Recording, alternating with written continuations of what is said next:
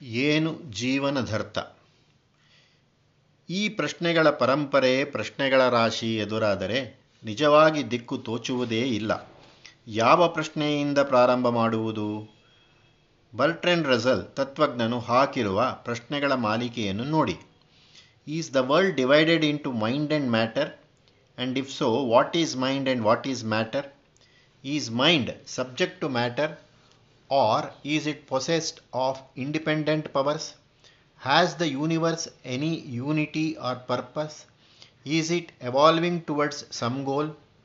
Are they really laws of nature? Or do we believe in them only because of our innate love of order?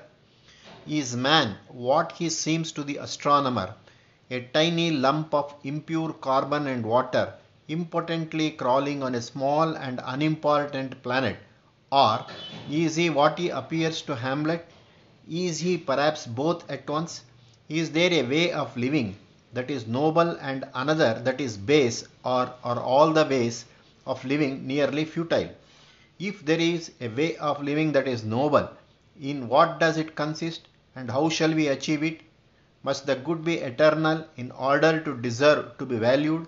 Or is it worth seeking even if the universe is inexorably moving towards death? Is there such a thing as wisdom? Or is it what seems such merely the ultimate refinement of folly? History of Western Philosophy, page 10. ಏನು ಜೀವನಧರ್ತ ಏನು ಪ್ರಪಂಚಾರ್ಥ ಏನು ಜೀವ ಪ್ರಪಂಚಗಳ ಸಂಬಂಧ ಕಾಣದಿಲ್ಲಿರ್ಪುದೇ ನಾನು ಮುಂಟೆ ಅದೇನು ಜ್ಞಾನ ಪ್ರಮಾಣವೇ ಮಂಕುತಿಮ್ಮ. ಹೀಗೆ ತಿಮ್ಮಗುರುವಿನ ಮನಸ್ಸಿನಲ್ಲಿ ಉದಿಸಿದ ಪ್ರಶ್ನೆಗಳೇ ರಸೆಲ್ ಮಹಾಶಯನ ಮನಸ್ಸನ್ನೂ ಕಾಡಿವೆ. ಇವೆಲ್ಲ ಪ್ರಶ್ನೆಗಳ ತಾತ್ಪರ್ಯವೇನು? ಏನು ಜೀವನದರ್ಥ ಜ್ಞಾನ ಪ್ರಮಾಣವೇಂ? ಈ ಎರಡು ಮೂಲಭೂತವಾದ ಪ್ರಶ್ನೆಗಳಿಂದ ಮುಂದಿನ ಎಲ್ಲ ಪ್ರಶ್ನೆಗಳು ಹುಟ್ಟುತ್ತವೆ ಎನ್ನಬಹುದು. ಈ ಜಗತ್ತಿನ ಈ ಸೃಷ್ಟಿಯ ಆಶಯವೇನಿರಬಹುದು? ಏತಕ್ಕಾಗಿ ಈ ಪ್ರಪಂಚ, ಈ ಕೋಲಾಹಲ? ರಸಲ್ ಮಹಾಶಯನು ತನ್ನ ಫ್ರೀಮ್ಯಾನ್ಸ್ ವರ್ಷಿಪ್ ಎಂಬ ಲೇಖನದಲ್ಲಿ ಒಂದು ಕಥೆಯನ್ನು ಹೇಳುತ್ತಾನೆ. ಈ ಜಗತ್ಸೃಷ್ಟಿಯ ಚರಿತ್ರೆಯನ್ನು ಡಾಕ್ಟರ್ ಫಾಸ್ಟಸ್ಗೆ ಮೆಸಿಸ್ಟಾಫಲಿಸನು ಹೀಗೆ ವಿವರಿಸಿದನಂತೆ. ಕೊನೆಯೇ ಇಲ್ಲದ ದೇವತೆಗಳ ಸ್ತುತಿಪಾಠದಿಂದ ಭಗವಂತನಿಗೆ ಬೇಸರ ಉಂಟಾಯಿತು. ಹೇಗೂ ಅವರು ಮಾಡುತ್ತಿದ್ದ ಸ್ತುತಿಗೆ ಅವನು ಅರ್ಹನಾಗಿಯೇ ಇದ್ದನಲ್ಲ?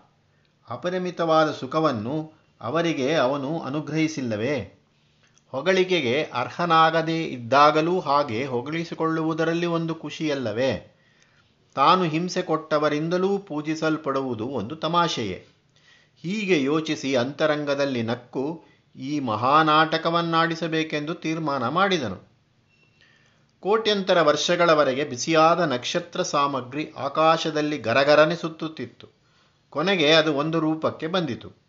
ಅದರ ಮಧ್ಯದ ಸಾಂದ್ರವಾದ ವಸ್ತು ಗ್ರಹಗಳನ್ನು ಹೊರಗೆಸೆಯಿತು ಕುದಿಯುತ್ತಿದ್ದ ಸಮುದ್ರಗಳು, ಉರಿಯುತ್ತಿದ್ದ ಬೆಟ್ಟಗಳು ಉಕ್ಕಿ ಹೊರಳಾಡುತ್ತಿದ್ದವು.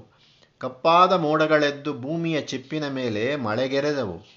ಭೂಮಿ ತಂಪಾಯಿತು. ಆ ಸಮುದ್ರದ ಆಳದಲ್ಲಿ ಜೀವಕಣದ ಉತ್ಪತ್ತಿಯಾಯಿತು. ಅಲ್ಲಿದ್ದ ಅನುಕೂಲವಾದ ಕಾವಿನಿಂದ ಗಿಡಮರ ಬಳ್ಳಿಗಳು ಹೊರಟವು.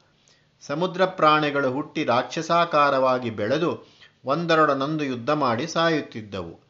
ಈ ಸೃಷ್ಟಿನಾಟಕ ಮುಂದುವರೆದು ಈ ರಾಕ್ಷಸ ಪ್ರಾಣಿಗಳಿಂದ ಮನುಷ್ಯನು ಹುಟ್ಟಿದನು. ಅವನಿಗೆ ಬುದ್ಧಿಶಕ್ತಿ ಇತ್ತು. ಒಳ್ಳೆಯದು ಕೆಟ್ಟದರ ಅರಿವಿತ್ತು. ಮತ್ತೆ ಪೂಜೆ ಮಾಡಬೇಕೆಂಬ ಕ್ರೂರವಾದ ಹಂಬಲವಿತ್ತು. ಈ ಹುಚ್ಚು ರಾಕ್ಷಸ ಪ್ರಪಂಚದಲ್ಲಿ ಎಲ್ಲವೂ ನಶ್ವರವೆಂದು ಅವನು ಅರಿತನು. ಸಾವಿನ ಕನಕರವಿಲ್ಲದ ಶಾಸನ ಜಾರಿಯಾಗುವುದರೊಳಗೆ ಹೇಗಾದರೂ ಮಾಡಿ ಕೆಲವು ಕ್ಷಣಗಳಷ್ಟು ಜೀವನವನ್ನು ಕಸಿದುಕೊಳ್ಳಲು ಹೆಣಗಾಡಿದನು. ಆಗ ಮಾನವನು ಹೇಳುತ್ತಾನೆ, ಇದರಲ್ಲಿ ಹುದುಗಿರುವ ಯಾವುದೋ ಗುರಿ ಇದೆ. ಆ ಗುರಿ ಒಳ್ಳೆಯದೇ. ಅದನ್ನು ತಿಳಿದು ಬಿಟ್ಟರೆ ನಾವು ಯಾವುದನ್ನಾದರೂ ಪೂಜಿಸಬೇಕು. ಆದರೆ ನಮಗೆ ಕಾಣಬರುವ ಪ್ರಪಂಚದಲ್ಲಿ ಪೂಜಾರ್ಹವಾದದ್ದು ಯಾವುದೂ ಇಲ್ಲ. ಮಾನವನ ಪ್ರಯತ್ನದಿಂದ ಈ ಅವ್ಯವಸ್ಥೆಗೆ ಒಂದು ವ್ಯವಸ್ಥೆ ಬರಬೇಕೆಂಬುದು ಭಗವಂತನ ಭಾವನೆ ಎಂದು ತಿಳಿದು ಮಾನವನು ಈ ಹೋರಾಟದಿಂದ ಹೊರನಿಂತನು. ತನಗೆ ಅನುವಂಶತೆಯಿಂದ ಭಗವಂತನೇ ಕೊಟ್ಟ ಪಾಶವೀ ಗುಣಗಳ ಪ್ರಕಾರ ತಾನು ನಡೆಯಬೇಕಾಗಿ ಬಂದಾಗ ಅದಕ್ಕೆ ಪಾಪವೆಂದು ನಾಮಕರಣ ಮಾಡಿದನು. ಅದಕ್ಕಾಗಿ ಭಗವಂತನಲ್ಲಿ ಕ್ಷಮೆಯನ್ನೂ ಯಾಚಿಸಿದನು. ಆದರೆ ಭಗವಂತನು ಕ್ಷಮಿಸುವನೇ ಎಂಬ ಸಂದೇಹ ಬಂದಾಗ ಭಗವಂತನ ಕೋಪ ನಿವಾರಣೆಗಾಗಿ ಒಂದು ಯೋಜನೆಯನ್ನು ತಯಾರು ಮಾಡಿದನು. ಅಂದಿನ ಪರಿಸ್ಥಿತಿ ಕೆಟ್ಟದಾಗಿದ್ದನ್ನು ಕಂಡು ಅದನ್ನು ಇನ್ನೂ ಕೆಡಿಸಿದನು. ಅದರಿಂದ ಭವಿಷ್ಯ ಚೆನ್ನಾಗುವುದೆಂದು ನಿರೀಕ್ಷಿಸಿದನು. ತಾನು ಸುಖಪಡಲು ಸಾಧ್ಯವಿದ್ದದ್ದನ್ನು ತ್ಯಜಿಸಿ ಅದಕ್ಕಾಗಿ ಭಗವಂತನಿಗೆ ಧನ್ಯವಾದಗಳನ್ನು ಅರ್ಪಿಸಿದನು. ಭಗವಂತನು ಮಂದಹಾಸ ಬೀರಿದನು. ಮನುಷ್ಯನು ತ್ಯಾಗ ಮತ್ತು ಪೂಜೆಗಳಲ್ಲಿ ನಿಷ್ಣಾತನಾದದ್ದನ್ನು ಕಂಡು ಅವನು ಇನ್ನೊಂದು ಸೂರ್ಯನನ್ನು ಆಕಾಶ ಮಾರ್ಗವಾಗಿ ಕಳುಹಿಸಿದನು. ಅದು ಭೂಮಿಗೆ ಅಪ್ಪಳಿಸಿತು. ಹಿಂದಿನಂತೆಯೇ ಎಲ್ಲವೂ ಮೋಡದಂತಹ ನಕ್ಷತ್ರ ಸಾಮಗ್ರಿಯೇ ಆಯಿತು. ಹೌದು ಈ ಆಟ ಚೆನ್ನಾಗಿತ್ತು. ಇನ್ನೊಂದು ಸಲ ಹೀಗೆ ಆಡಿಸೋಣ ಎಂದು ಭಗವಂತನು ಗೊಣಗಿಕೊಂಡ. Such in outline but even more purposeless more void of meaning is the world which science presents for our belief ಎನ್ನುತ್ತಾನೆ ರಸೆಲ್. ಭಗವದ್ಗೀತೆಯಲ್ಲಿಯೂ ಕೃಷ್ಣನು, ಅಸತ್ಯಮ ಪ್ರತಿಷ್ಠಂತೆ ಜಗದಾಹೂರನೀಶ್ವರಂ, ಅಪರಸ್ಪರ ಸಂಭೂತಂ ಕಿಮನ್ಯತ್ ಕಾಮಹೈತುಕಂ ಎಂದು ಅಭಿಪ್ರಾಯ ಪಡುವವರನ್ನು ಕುರಿತು ಹೇಳುತ್ತಾನೆ. ಅವರು ಹೇಳುತ್ತಾರಂತೆ, ಸತ್ಯವೆಂದರೇನು? ಸತ್ಯವೆಂಬುದೇ ಇಲ್ಲ. ಸತ್ಯವೆಂಬುದಿದ್ದರೆ ಅದನ್ನು ಕಂಡವರು ಯಾರು? ಜಗತ್ತಿಗೆ ಈಶ್ವರನೆಲ್ಲಿದ್ದಾನೆ? ಇದು ಅನಾಯಕ ರಾಜ್ಯ. ಇದಕ್ಕೆ ಗೊತ್ತು ಗುರಿಗಳಿಲ್ಲ. ಧರ್ಮವೆಂಬ ವ್ಯವಸ್ಥೆ ಕೃತ್ರಿಮ. ಜಗತ್ತಿನಲ್ಲಿರುವುದೆಲ್ಲ ಹೇಗ ಹೇಗೋ ಆಗಿ ಬಂದವು. ಅವುಗಳಲ್ಲಿ ಒಂದು ಸಂಬಂಧ, ಒಂದು ಕ್ರಮವಿಲ್ಲ. ಪ್ರಾಣಿಗಳಿರುವುದೆಲ್ಲ ಸ್ತ್ರೀ ಪುರುಷರ ಕಾಮದ ಪ್ರಭಾವ. ಸಾವಿರಾರು ವರ್ಷಗಳ ಹಿಂದಿನ ಅಭಿಪ್ರಾಯವೇ ಇದಾದರೆ, ಈ ಶತಮಾನದಲ್ಲೇ ಬಂದ ಚಾರ್ಲಿ ಚಾಪ್ಲಿನ್ ಮಹಾನಟನ ಲೈಮ್ಲೈಟ್ ಎಂಬ ಚಲನಚಿತ್ರದಲ್ಲಿ ಒಂದು ಮಾತು ಬರುತ್ತದೆ. Life is desire not a meaning, desire is the theme of life ಎಂದು. ಜೀವನವೆಂದರೆ ಮೂರನೆಯ ಪುರುಷಾರ್ಥವೇ. ಅದಕ್ಕೆ ಅರ್ಥವಿಲ್ಲ ಗೊತ್ತು ಗುರಿ ಇಲ್ಲ ಕಾಮವೇ, ಆಸೆಯೇ ಜೀವನದ ವಸ್ತು. ಜೀವನವೆಂದರೆ ಲೋಕವ್ಯವಹಾರ. ಲೋಕದಿಂದ ತಾನು ಒಂದಿಷ್ಟನ್ನು ತೆಗೆದುಕೊಳ್ಳುವುದು ಮತ್ತು ಲೋಕಕ್ಕೆ ಒಂದಿಷ್ಟನ್ನು ಕೊಡುವುದು. ಈ ವ್ಯವಹಾರದಲ್ಲಿ ಅರ್ಥಕಾಮಗಳ ಸಾಧನೆಯೇ ಹೆಚ್ಚೆಂದು ತಿಳಿದೇ ಈ ಲೋಕ ವ್ಯವಹಾರ ನಡೆಯುತ್ತಿದೆ. ಇಷ್ಟೆಲ್ಲ ದೇವಸ್ಥಾನಗಳಿವೆಯಲ್ಲ? ಇಷ್ಟು ಭಕ್ತಿ ಕಾಣಬರುತ್ತಿದೆಯಲ್ಲ? ಇಷ್ಟು ಜನ ಯಾತ್ರೆಗಳಿಗೆ ಹೋಗುತ್ತಿದ್ದಾರೆ? ಪುರಾಣ ಪುಣ್ಯ ಕಥೆಗಳಿಗೆ ಹೋಗುತ್ತಿದ್ದಾರಲ್ಲ ಎಂದರೆ ಹೌದು, ನಿಜ. ಆದರೆ ಅವೆಲ್ಲವೂ ಅರ್ಥಕಾಮಗಳ ಸಾಧನೆಗಾಗಿಯೇ ಪುಣ್ಯ ಸಂಪಾದನೆಗಾಗಿಯೇ ಎಂಬುದು ಅದರ ಒಳಹೊಕ್ಕು ನೋಡಿದಾಗ ಕಂಡುಬರುತ್ತದೆ. ಹೀಗೆ ಕವಿ ಇನ್ನೊಂದು ಕಡೆ ಹೇಳುವಂತೆ, ಗುರಿಯೇಂ ಜೀವನಕದು ಬರಿ, ಪರದಾಟಮೋ ಮನಸ್ಸು, ಬೇಡುವಿಂದ್ರಿಯ ಸುಖಮೋ, ಸಿರಿತನಮೋ ದೊರೆತನಮೋ, ಸೆರೆಮನೆಯ ತಿರುಕನುಂಡ ಕನಸೌತಣಮೋ ಜೀವಿತ ವರ್ತವದೇನದು ದೈವಗ್ರಹ ಬಳಿ, ಬಳಿಯೋ ಸೃಷ್ಟಿಯಂದ ವಿಕಟಮೋ, ಸೇವಾರ್ಹ ಮಧುರೊಳೇನ್ ಎಂಬ ಪ್ರಶ್ನೆ. ಏನು ಜೀವನದರ್ಥ? ದೊಡ್ಡದಾಗಿ ನಿಲ್ಲುತ್ತದೆ.